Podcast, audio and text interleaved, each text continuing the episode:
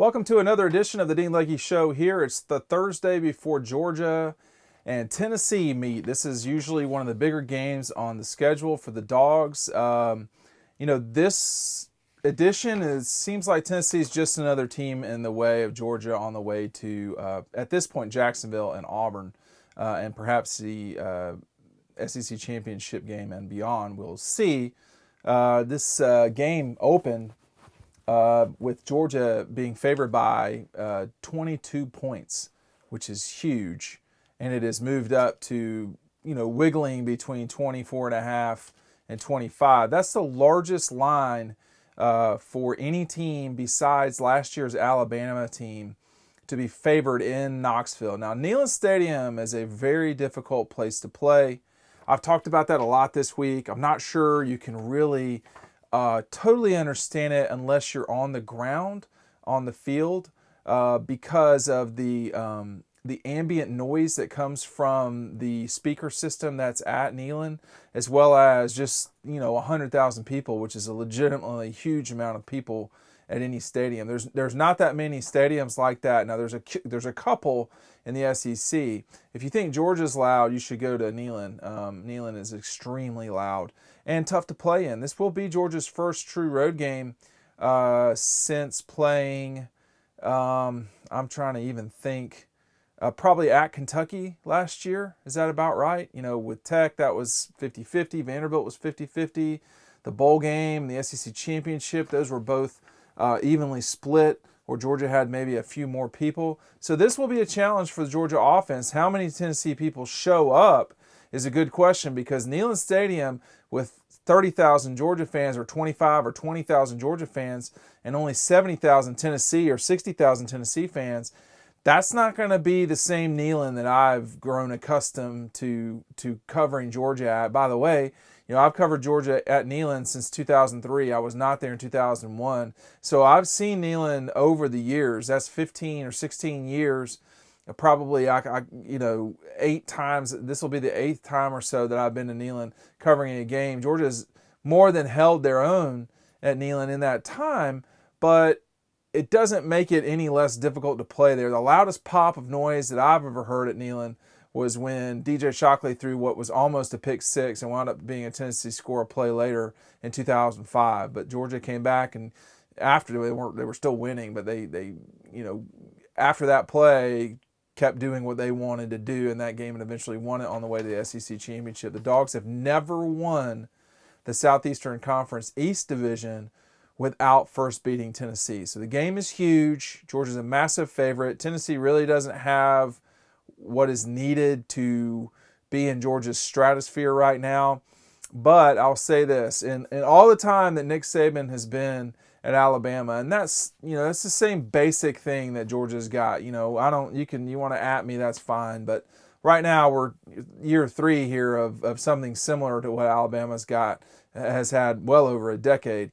I only say that to say this. In that time that Nick Saban's been the coach at Alabama, there's only been two games that have been single digit wins for the Tide. The bulk of the games have been 30 point or more victories. Um, and and I expect this to be a lopsided Georgia win. But you know you have to go play the game. The money line for this game, if you put hundred dollars down, you're going to get paid. Uh, uh, excuse me, you're going to have to put down two thousand five hundred dollars. You have to risk two thousand five hundred dollars to get hundred dollars back for betting on Georgia. Let's listen to Kirby talk about playing in Neyland. It's a place he knows well from his time playing for uh, well playing twice there in his four years at Georgia and all his time at Alabama, and uh, including the 2005 Georgia game. Uh, that was his first coaching appearance, I believe, uh, at Neyland Stadium. All right, well, we'll uh, start off with Tennessee. We worked on Tennessee a little bit last week as well as some of our future opponents, but uh, primarily on Tennessee on Thursday. Uh, you know, I think Jeremy's doing a great job with the situation he's in. Um, I certainly know this. They play hard, they play physical. You can turn the tape on in the third and fourth quarter and watch how their kids compete, and they play the game the right way. I would need to go back and be certain. Uh, Kirby was on the staff as a as a uh, not as a full blown assistant coach at at LSU in 2003, but you get the point. Um, uh, Kirby talking about the Vols and what Jeremy Pruitt has has been doing up there. It's c- kind of been a rough week for the Vols. Needless to say, uh, you know they're coming off a bye week, losing to the Gators without even scoring a touchdown. A, a lopsided, ugly football game. That game was just not good on either side. Florida. Florida's undefeated, but they have a major challenge this week in Auburn. We'll talk about the Gators tomorrow in the pregame show. But for Jeremy, uh, he really thinks this is a good Georgia team. And, and you know, I, I don't think he's just blowing smoke. I think he's got a point. He says this is as good as he's seen Georgia this early. Let's listen to what uh, Jeremy Pruitt had to say earlier this week about the Georgia Bulldogs. You know, when you look at Georgia, um, probably the, the, the best Georgia team that I can ever remember at this point in time in the season. Uh, very complete on both sides of the ball in, in the kicking game. You know, you start offensively, it starts with Jake Fromm. Um, to me, he does as good a job as anybody in the country, and maybe as anybody as I've ever coached against, as far as keeping um, their offense in positive situations. He takes care of the football, gets the ball out of his hand. A couple of more interesting things about this uh, Tennessee Georgia thing since Kirby's gotten to Athens. Obviously, two and one against the Vols at miracle play by really by Jacob Eason and then by Josh Dobbs. More of a miracle by Josh Dobbs, I would argue, but. Uh, since then, Georgia has really outplayed Tennessee dramatically. Uh, and and one interesting thing, you know, the last time Georgia was in Nat, Georgia was in in uh, Knoxville, uh, Jake Fromm scored two rushing touchdowns. Uh, he only has three career rushing touchdowns, so he did the most with his legs that day that he really has in all of his time at Georgia. Uh, he looked extremely athletic. He's a lot more, I think, he's more athletic than maybe people give him credit for. But uh, Jake, with two big touchdowns and a 41 0 win, uh, one of the most lopsided wins in the series with Georgia and Tennessee. The other thing, and this is important, is that the Vols have only have not yet gained more than 210 yards against Georgia these last two uh, these last two games. I say not yet. Obviously, the games have concluded, but I don't know if they'll get more than 210 this this week at all. They did upgrade with uh, getting Jim Chaney to be the offensive coordinator up there. I don't think there's any question they upgraded what they had, but they are in serious trouble in terms of they're just not scoring points. The quarterback situation appears to be teetering to, towards a mess, if not a mess, right now for the Vols.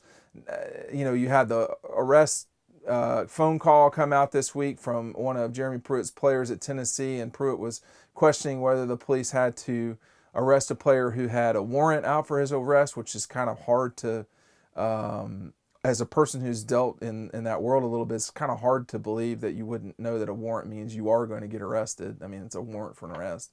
So um, that was not a good look. And then you have Georgia coming in this week. Uh, so a challenging week for the Vols to be sure. One other thing that they'll have to deal with is the emergence of Tae Crowder at Georgia. He's become a player that flashes a lot for the Dogs, and you're seeing this more and more in Georgia's programs. Guys like Juwan Taylor last year, now Tae Crowder, guys who weren't overly, you know, heavily, were not heavily recruited at their particular position. I mean, Tae Crowder came in as a running back athlete, and now you're seeing him run all over the field. He has become a major contributor for Georgia. I think it shows to me, in my view, that he is a program guy. What I mean by that is not that he's buying in exclusively. That's not one thing he's done. But the program has, because he's bought in, allowed him to shine. And players like that, when Nakobe Dean, who is really good, is a backup linebacker, that tells you what this program is doing. You see guys like Justin Young, who, if you'd given up on Justin Young, I don't think anybody would hate you for it. But he's in there on huge plays for Georgia last week against Notre Dame, nearly picking off what was close to a sideways, uh, it was close to a lateral two weeks ago against Notre Dame and past the off week for the Dogs. Justin Young was in there. So you see, there's no waste at Georgia. There's no fat on the bone. They are using every part of the uh, of the the uh, the body that they can. They've got 85 guys. It's not they're not 85 on scholarship who signed day of, but I can assure you they're using every single thing that they can. One of the people that they're using a lot is Tae Crowder. Here's what Kirby had to say about Tae Crowder. Tae is taking ownership in his job, and he's become much better at being able to adapt and change to what happens within a game, within a play. Something checks, something changes. So many formations you get from offenses nowadays, and so much complicated scheme stuff that he's able to help get us right besides Monty being the only guy that can do that. So he has grown at that. I think the fact that he's gotten better at that allows him to make some plays. But to, to all those those questions about I, I don't know I don't think he would be concerned with all those things right now. He's trying to play his best football for his teammates so that we can be successful on defense.